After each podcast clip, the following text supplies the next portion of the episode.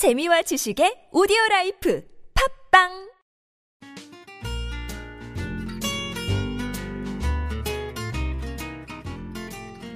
아트톡톡에서만 들을 수 있는 신선한 연애 뉴스, 연애에 관한 남녀심리 총집합, 아트톡톡 연애학개론 시간입니다. 저는 청취자 여러분의 연애세포를 깨울 백수원 기자고요. 또 다른 연애세포를 깨울 조규희 기자 함께 자리했습니다. 네, 안녕하세요. 조규희 기자. 네, 안녕하세요. 반갑습니다. 반갑습니다. 우리가 벌써 안녕하세요를 한 3번 했는데 그래서 NG가 사실 NG가 났습니다. 여타 뭐 다른 소리들 때문에 그렇습니다. 네, 그렇습니다. 어쨌든 무척 반갑습니다. 벌써 7월이요. 아, 그러게요. July. 예, J-U-L-Y. 참 예전에 중학교 때 이거 외우는 거 진짜 힘들었는데. 외워보세요, 그럼 이참에. 1월부터 12월까지. January, 네. February, 네. March, 네. April, 네. May, June, July, August, September, November. October, November, December. 이게 D로 갈수록 헷갈려. 어려워요, 그리고. 누가 만들었을까요? 누가 만들었을까? 오늘 불금 또 여러분들의 고민을 깨끗하게 해결해드리고 싶은 시간입니다. 네, 그렇습니다. 네, 오늘은 여성분 사연도 있고요. 남성분 사연도 있는데 남성분 사연은 요즘 좀 네네. 어장 관리인지 썸인지가 고민이신 분이 많은 것 같아요. 일단은 남성분 사연은 조금 이따 하고요. 먼저 예. 여성분 사연부터 소개를 해드릴게요. 네, 알겠습니다. 안녕하세요. 연애학개론을 우연히 듣게 됐는데 그 뒤부터 팬이 돼서 계속 듣고 있는 23살 대학생 그만 좀 하지입니다. 저는 대학교 1학년 때부터 사귄 남자친구가 있는데요. 다른 건 다 좋은데 연락이 자꾸 끊긴다는 문제가 있습니다. 예를 들면 친구랑 약속 있다, 누구랑 같이 놀고 있다, 오늘은 조별 모임이 있다 등 약속만 있으면 저랑은 연락 두 자리 되는 것입니다. 꼭 그럴 때마다 남자친구 전화가 꺼져 있거나 전화를 안 받거나 아예 제 전화를 끊어버리기도 합니다. 그래서 자꾸 싸우게 되고 이제 저도 지칩니다. 이 연애 그만둬야겠죠? 이미 뭔가 결론에 답을 내놓고 물어보신 것 같긴 하네요. 근데 저는 이게 여자의 촉으로 이 연애 그만둬야겠죠의 물음표 하나잖아요. 느낌표가 없어. 그러면 이 지금 그만 좀 하지님도 그냥 고민만 하고 있어요. 내가 사랑하지만 이거는 정말 못 봐주겠고 그러나 헤어질 순 없어. 그리고 안 고쳐지고 그게 문제잖아요. 그렇습니다. 저는 근데 이 남자친구분을 조금 이해하는 게 그러니까 제가 저를 변명하는 건 아니에요. 물론 변명일 수도 있겠네요. 듣고 보니까 정말 집중을 해서 놀아요. 그러니까 딱 그 시간에 사람들, 그쵸. 뭐 남자면 남자 아니면 지인들이면 지인들 이렇게 정말 집중해서 놀아서 사실 연락 두절까지는 아니지만 정말 전화가 오는지도 몰라. 그러니까 제가 막 이렇게 친구 앞에서 막 놀다가 보면 어느 순간 보면 2시간, 3시간이 지나 있어요. 근데 사실 그 시간은 여자친구가 연락을 기다리는 시간일 수도 있잖아요. 근데 사실 저도 매일 그거를 이렇게 생활했는데 알고는 있는데 이렇게 잘 고쳐지지 못하죠. 문자 보내야 될 시간이구나 뭐 이렇게 하는데 잘 안 되긴 해요. 사실. 조금 이따 보내야지 하는데 어느 순간 이렇게 쑥 시간이 흐르고 1시간 지나가 있고. 부재중 전화는 한 10통 와 있고. 근데 제가 이 사연을 읽었을 때 느낌상은 이 남자친구가 뭐 딴짓을 하는 것 같진 않아요. 그냥 전화를 끊어버리는 거는 뭔가 자신 있는 행동입니다. 나 지금 놀고 있어. 건드리지 마. 근데 이거는 아까 조규 기자가 얘기를 했는 거에 제가 동감을 하는 게 분명히 딴짓을 하는 사람도 있어요. 남자 중에서는 뭐 다른 뭐 합석을 해서 놀거나 그럴 수도 있는데 정말 조규 기자 말대로 거기에 빠져서 거기 집중하는 사람이 있어요. 네. 제 옛날 남자친구가 그랬거든요. 네. 정말 거기에서는 그 순간에 올인을 합니다. 네, 맞아요. 여자친구를 잠시 잊어버리고 사실 놀고 뭐 정치, 경제, 사회, 문화 얘기를 하다 보면은 맞아요. 합니다. 네, 맞아요. 그러니까 오히려 제 생각에도 뭔가 정말 뒤에서 딴짓을 하고 있으면 문자를 애시당초에 뭔가 더 그럴싸한 문자를 보냈을지도 몰라요. 그렇죠. 오히려 더 안심시키게 조금 더 이렇게 뭐지? 먼저 이렇게 실드를 치죠. 실드가 이미 있죠. 근데 이렇다는 거는 꺼릴 게 없는데 그리고 오히려 남자친구도 분명히 3년 만났으니까 싸웠을 거 아니에요. 근데 그쵸. 자기는 이게 집중이 되는 거야.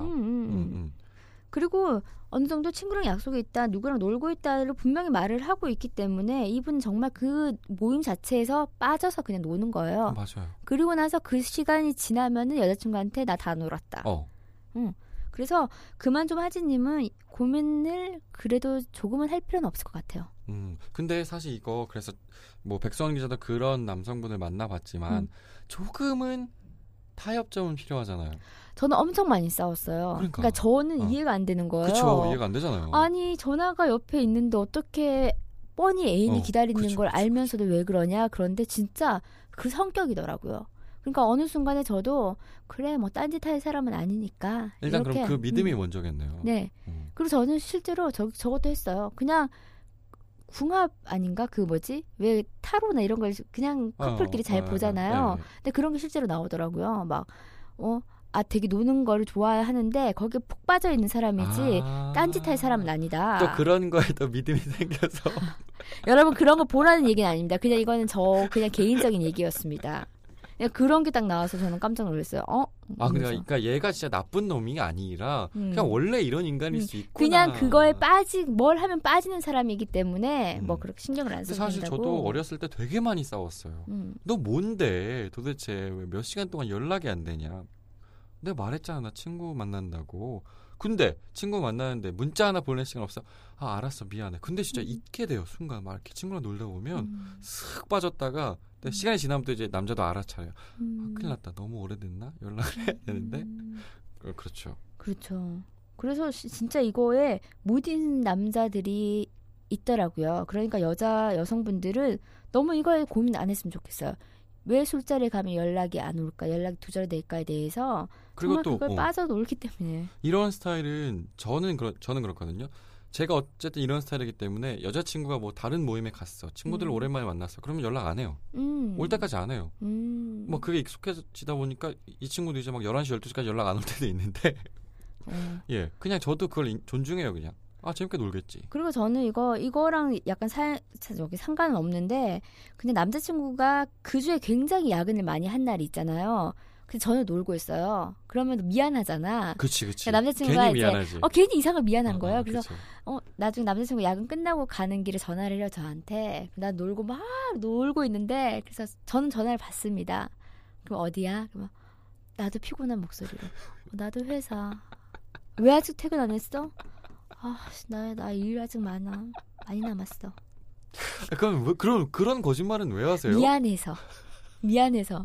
아니 뭐 회사. 누구는 일주일 동안 야근했는데 나는 일주일 동안 회사 근처에서 놀았어. 회사로 찾아가면 되잖아. 밥이라도 한 끼 전해주고 오면 되잖아요. 알겠습니다. 네, 지금 저의 얘기를 들었잖아요. 저도 노는 걸 좋아하기 때문에 요렇게 할 수도 있다는 거. 그러니까 그만 좀 하지님은. 그렇게 큰 고민거리는 아니다. 근데 물론 근데 되게 크게 와닿긴 할 거예요. 스트레스 받으니까 백성 기자도 치열하게 싸웠잖아요. 그렇죠. 왜 그러냐. 근데 어느 순간에는 모르겠어요. 백수원 기자가 제가 늘 연애학개론을 진행하지만 누군가를 좋아하는 건 그 사람 있는 그대로를 받아들이는 것도 필요한 것 같아요. 그러니까 나쁜 거 나랑 계속 트러블이 있는 거는 어떻게든 타협을 봐야겠지만 그렇죠. 예. 조금은 있는 그대로 그 사람을 받아들이는 것도. 그리고 이게 너무 스트레스다 싶으면은 제가 잘하는 방법 있잖아요. 그만 좀 하자 하진님도 그냥 연락 두절해버려요. 네네네. 그 사실 그거 나 놀고 있어? 띠 끊어버려. 좋은 방법이에요. 왜냐하면 너무 또 받아주면 이게 또 안 되니까는 그래 놀고 있겠지 빠져 있겠지 그런 생각하지 마시고 이렇게 탕탕탕탕 축구공 튀듯이 한번 해버리세요. 네, 그것도 사실 필요한 것 같아요. 그래야 그렇습니다. 그래도 내가 내 여자친구가 있구나라는 걸 뭔가를 하면서도 잊진 않아요. 제가 잠시 생각이 나는데 저희가 끝부분에 항상 멘트가 오늘도 사랑하세요잖아요. 근데 그 멘트가 하기 싫은 날도 있어요. 그렇죠. 늘 기분에 따라 사실 뭐 그런 거잖아요. 사랑은 무슨 사실 그런 것 같아요. 진짜 어떤 날 그렇게 하고 싶어요. 정말 오늘은 치열하게 싸우세요. 맞아요. 근데 사실 사람 마음이니까. 그만 좀 하진님은 그렇게 걱정을 안 해도 되지만은 한 번쯤은 본인도 연락 두절 한번 해보십시오. 남자친구 어떻게 나오는지. 그리고 적절한 타협점은 필요하죠. 그래야 계속 만나요. 예. 저는 한 100일 전까지는 굉장히 이것 때문에 많이 싸웠었어요. 근데 그 이후엔 포기했어요. 그 타로 어쨌든 타로도 좀 영향이 있어요. 영향은 없는데 그냥 그 이후에는 이 사람이 보여주는 뭔가 믿음이 있었기 때문에 별 신경을 안 쓰게 되더라고요. 그렇군요. 네, 알겠습니다. 자 다음 사연 남성분 사연입니다. 읽어주시죠. 네, 알겠습니다. 안녕하세요. 연애학개론을 거의 매일 듣고 있는 34살 직장인 아리송맨입니다. 저는 동호회에서 만나 친구처럼 지내는 여자 사람이 있는데요. 점점 단둘이 만나기 시작하면서 썸을 타는 듯 했어요. 그녀가 먼저 만나자고 하거나 영화 보러 가자고 하기도 하고 또 제가 맛집 가자고 해서 같이 간 적도 많고요. 그래서 그녀도 저한테 마음이 있다는 확신으로 고백하려고 하면 그녀가 살짝 비켜간다는 느낌이 언젠가부터 드는 거예요. 그녀는 그냥 저를 많은 남자친구 중에 한 명쯤으로 생각하나 싶기도 하고요. 그린라이트 맞나요? 그냥 제 착각인가요? 어떻게 생각하시나요? 라고 문자 보내주셨습니다.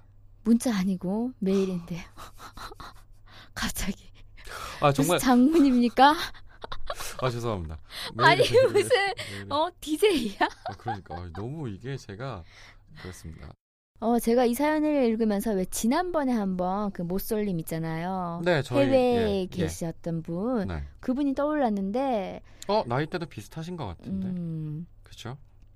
비스무리하나요? 자, 일단은 동호회에서 만났어요. 친구처럼 지내다가 단둘이 만났어. 동호회에서 단둘이 만났다는 건 어느 정도 서로가 호감이 있다는 거예요. 그냥 제가 생각했을 때는. 그래서 당연히 아리송맨도 썸을 타는 듯 했겠지. 그리고 여기서 중간에 중요한 거는 여자가 먼저 만나자고 하거나 영화를 보자고 했다. 그리고 맛집도 서로 같이 갔다. 그래서 고백을 하려고 하면 그녀가 살짝 비켜나가는 느낌. 저는 못쏠림에 이어서 이것도 썸은 아닙니다. 근데요. 아리송맨님 죄송해요. 저 백성 기자 그런 거 있잖아요. 어쨌든 연애를 하기 위해서 뭔가 이렇게 연글어 가야 돼. 사과가 연글듯이. 근데 그 연글기 전에 뭔가 큰 대시를 하면 안 되는 케이스도 있잖아요. 그쵸. 그러니까 저는 오히려 이 사연을 보면서 고백하려고 하면 비켜나가고 고백하려고 비켜나가고 막 이러는 게 그 여자가 먼저 연락하기도 했다면서요. 그러니까 뭔가 뭐 적당한 표현은 아니에요. 간을 보는 수도 있는데 그 간을 계속 보고 그러니까 그 간을 본다는 거 어떻게 보면 이 남자에 대해서 계속 보고 있다는 거잖아요. 나쁜 말로는 아주 긴가민가 뭐 이런 생각인 건데 그게 조금 더 남자가 뭔가 이렇게 확신을 준다고 해야 되나요? 그러면은 조금 계속 기회가 있지 않을까라는 생각이 계속 들어서. 저는요 솔직히 분명히 이 여성분도 아리송맨의 마음을 알 거예요. 알고 있는데 분명히 그 여자의 촉은 있거든요. 저 남자가 오늘은 나에게 고백을 할 것 같다. 오. 그런데 왜 고백을 하려고 하는 그 순간에 비켜가. 그러면은 저는 미안하게도 그냥 나한테 맛있는 거 사주는 오빠 중에 한 명이에요. 단호하시네요. 네. 왜냐면 절대로 그렇진 않아요.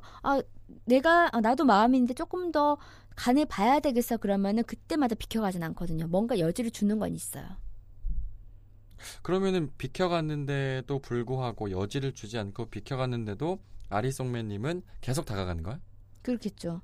그런데 지금 이 아리송맨도 약간 이제 그렇게 생각을 하는 거잖아요. 저를 그냥 많은 남자친구 중에 한 명처럼 생각하나 싶기도 하고요. 근데 백수원 기자는 동호회 같은 거 해본 적 있어요? 아니요. 동호회는 부지런한 사람이 하는 거더라고요. 요즘에 무슨 앱들도 되게 많잖아요. 소모임 앱들도. 그래서 제가 그냥 우연히 다운을 받아서 한 사람이 정말 많더라고요. 그래서 진짜로 이렇게 편하게 되게 다양한 사람을 만날 수 있구나라는 걸 제가 그때 저도 동호회를 해본 적이 없어서. 혹시 백수원 기자는 해본 적 있나요? 전 동호회는 정말 누군가를 만나고 싶을 때 동호회에 나가는 사람도 있고 정말 그 동호회에 내가 취미가 있어 나가는 사람도 있고 그 다양한 이유잖아요. 근데 저는 예전 야구 동호회를 가고 싶었어요. 야구 동호회. 보는 동호회죠? 하는 게 아니라. 네. 야구 보고 디프리로 맥주 마시고 야구 동호회 그렇게 남자가 많다고 해가지고 그러니까 제가 말씀드리고 싶었던 게 근데 부지런해야 돼. 사실 제가 말씀드리고 싶었던 게 어쨌든 동호회 뭔가 앱을 받았잖아요. 그래서 어떤 그 소모임에 가입했는데 진짜 여자가 많은 거예요. 정말로. 와 이거 진짜 약간 신세계다라는 느낌을 받을 정도였어요. 그렇게 요즘에 앱으로 해가지고 많이 만나고 되게 편하게 만나더라고요. 그렇군요. 어쨌든 네. 궁금하네요. 무슨 동호회인지. 그래서 갑자기 조규 기자가 자기 개인적 얘기를 해가지고 우리가 아리송맨에 어디까지를 했는지 그래서 이 분도 그렇게 생각을 하는 거죠. 그냥 많은 남자친구 중에서 나도 그냥 한 명인가?